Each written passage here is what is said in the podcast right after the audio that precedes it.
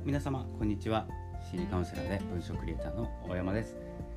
いつも自分時間聞いていただきましてありがとうございます。今日は8月10日になります。いかがお過ごしでしょうか？今日は水曜日ですね、えー、どうでしょうか？皆様のお住まいの地域の天気ですね。最近天気がね、えー、結構不安定というか、まあ、天気が不安定ということは大気が不安定ということで、えーと、僕もそうなんですけれども、まあ、低気圧が来ると頭痛がするんですね。頭痛がするとやっぱり体調が良くないというかですねいつもよりもパフォーマンスが下がりますので、えーと、なんとなくね自分の能力とか何て言うんですかね本当にパフォーマンスなんですけれども、え、下がっているような気になってしまって、えーと、結構落ち込んでしまう時期でもあります。このね、えーと、いつもね雨が降ってるわけじゃないんですけれども気圧の変化っていうのがね結構体に体とか体調ね変化をもたらしますのでそこはね何て言うんですかね何かのせいにするわけじゃないんですけれども、まあ、大気の不安定な時はちょっと休むということが大事かなと最近思っております同じね路面が悪くなっているのに同じスピードで走ろうと思ってもねやっぱり余計な体力使っちゃいますのでうまく走れる時に一気にスピードを上げて走るということが大事かなと、そのように思います。では、え、今日はですねちょっとお知らせを挟んでですね、まあ、今後のお知らせなんですけれどものお知らせを挟んで、まあ、心のポッドキャストという方向で参りたいと思います。まずはお知らせです。えっ、ー、とですね、うんと、今文章を書いてるんですけども文章をクリエイトしてるんですけどもノートというプラットフォームで、え、そこでのですね文章をたまに読み上げることがあったりまあ、それを参考にねお話しすることがあったりするんですけどもしっかりとですねここは流れを作って一回ですねこの Voicy さんの番組にもあるんですけれども Voicy オーディオブックってあるんですよ。オーディオブログかな。オーディオブログっていうのがあるので、まあ、声で聞くブログみたいな感じなんですけども私もですねちょっとそれをですね、まあ、パクらせていただいてパクるって言ったら言い方おかしいんですけれども、えー、方向をちょっと寄せていかせていただくっていう形でまあ、ノートオーディオブログということで、まあ、 Voicy さんとはちょっと違うんですけれども、まあ、ノートで書いた文章を、まあ、そのまま読むというかですね声感情を含めて声でお届けするポッドキャストというふうな形で今後進めていきたいなと思っております。そしてまあツイッターもね使っていきますしなのでツイッターとポッドキャストとノートこの3つ、えー、こうぐるんぐるんできるようにですね皆様ど私がいるような感じで。ともう一つですね前々から言ってるんですけれどもライブやりたいんです。ライブはの Spotify の方のライブ Spotify ライブをやりたいと思っております。今はねあの結構前になりますけどもスタンド FM の方でライブもできるんですけれども、えーと、ちょっとねポッドキャストの方にこう力を入れたいなということでグリーンルームっていう名前ではグリーンルームじゃないですね Spotify ライブですね今は Spotify ライブの方でこうオーディエンスに向けて発信していきたいと思います。えそこはねちょっとまだ使ったことが何回かしかないのでまだどんな風に招待できるかわからないんですけれども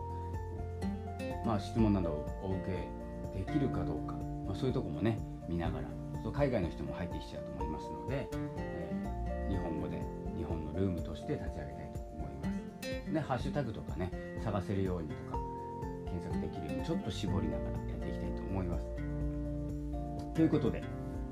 えーとまあ、お知らせはこの辺にしてですね、まあ、ノートというところでメンバーシップをやってますので、えー、月額でですね少し金額がかかるんですけれどもそういった内容をですねメンバーシップさんだけに放送しております。放送じゃないですね書いております。では、えー、本題に参ります。あのこの発信もそうなんですけど今までね3年とか4年とか続けていることってあると思うんですよ。3年とか4年、まあ、考え方とかもそうなんですけれども同じような考え方できたっていうこともあると思うんですけどここ3年ぐらいで急激に変化しているのってなんとなく分かりますかね？これがコロナというものが始まって皆さん自粛し始めてお店も自粛する、え飲みにも行かない食事をするにしてもねマスクをちょこっと外して話をしないで食事をするとかねいろんなルール新しいルールできたじゃないですか。でその都度私たちは対応してきたんですよ。で今になって、まあ、今はどうなんですかね。まだその、まあ、2類だか5類だかになるとかならないとかの状態だと思うんですけれども、まあ、そういったね詳しくは分からないんですけどもまたこう私たちのね生活のこう基盤っていうんですかね。本当に週末に行ったらなったら飲みに行って外で遊んでみんなで大声でね楽しく話する食事が静かに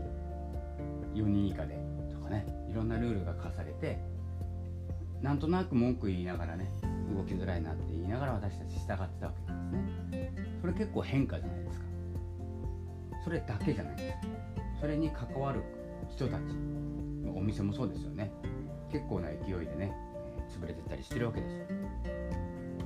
今まで通りぐらいが上がらない。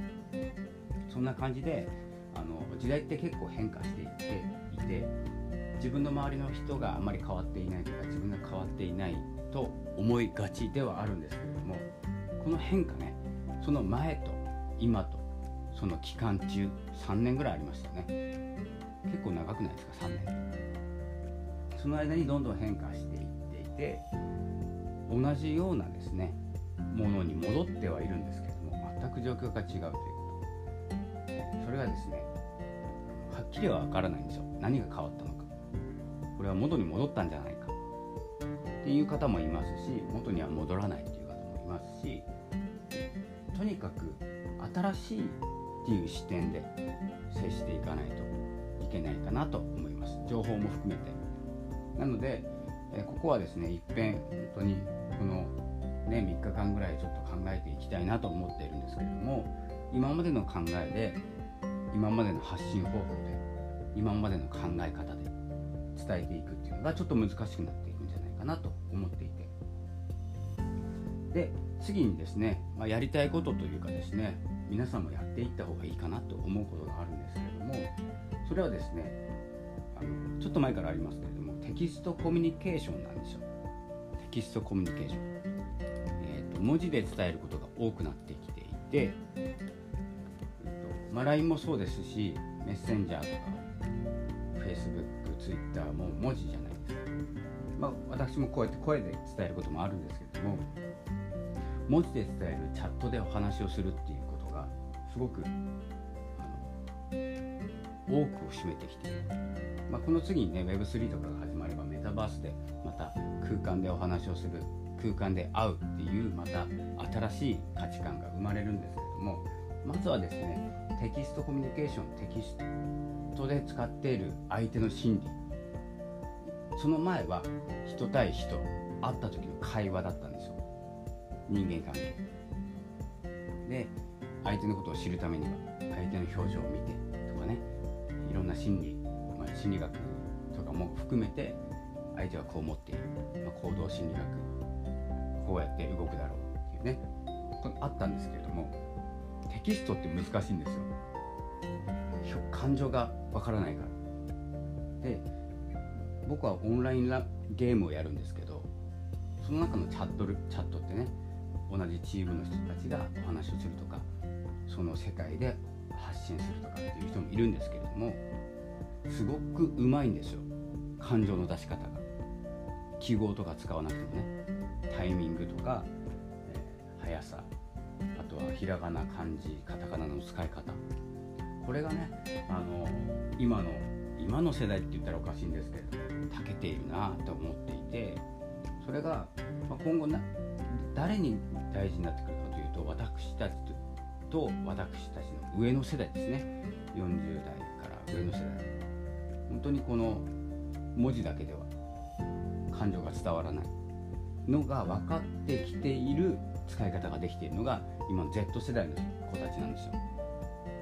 で今までだったら LINE でね勘違いするような文面だったり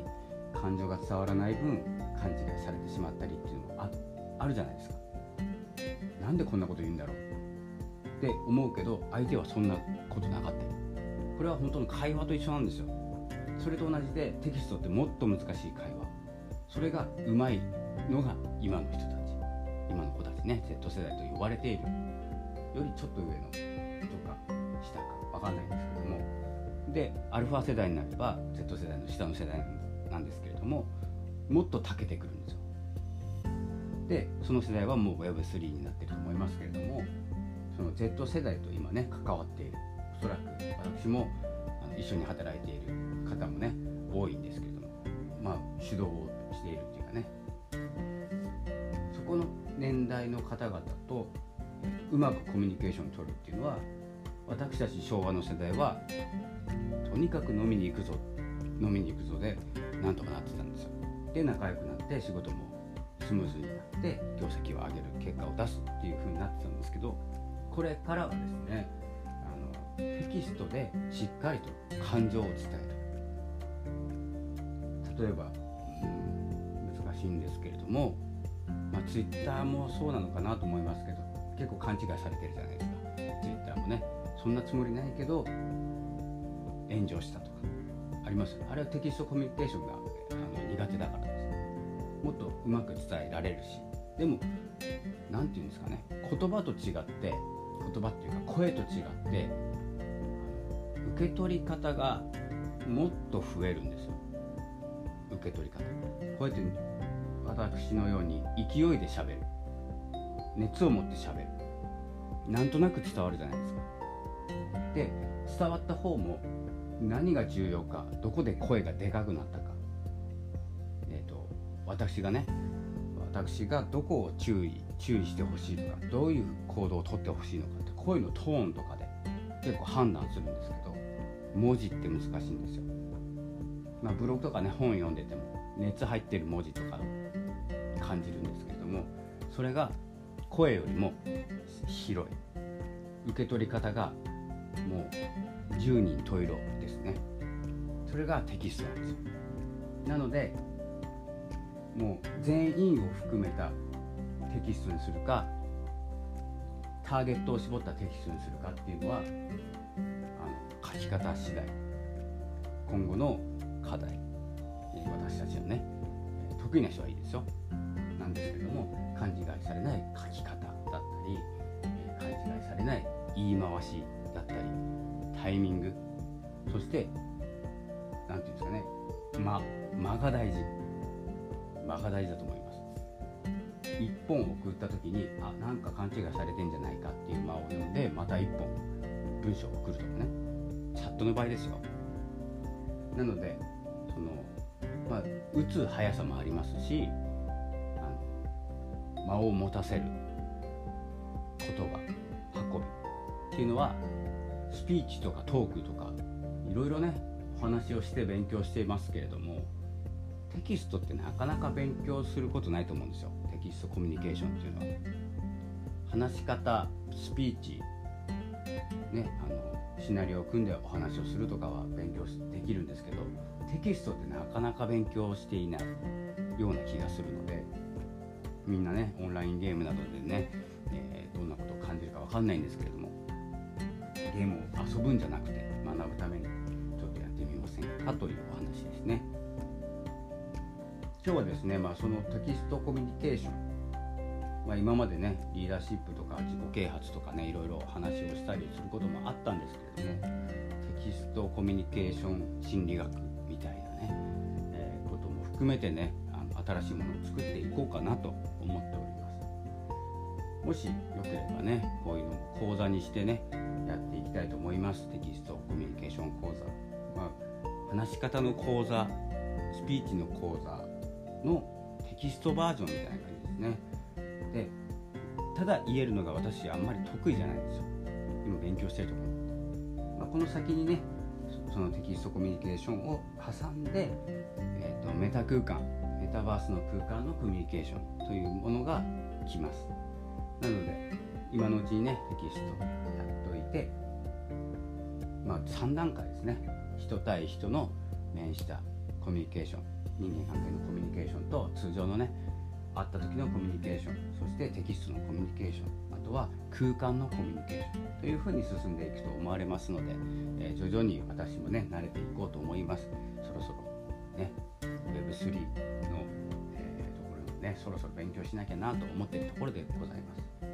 ではいつものように長くなってしまいましたが、えー、失礼したいと思います。テキストコミュニケーションについては、えー、随時、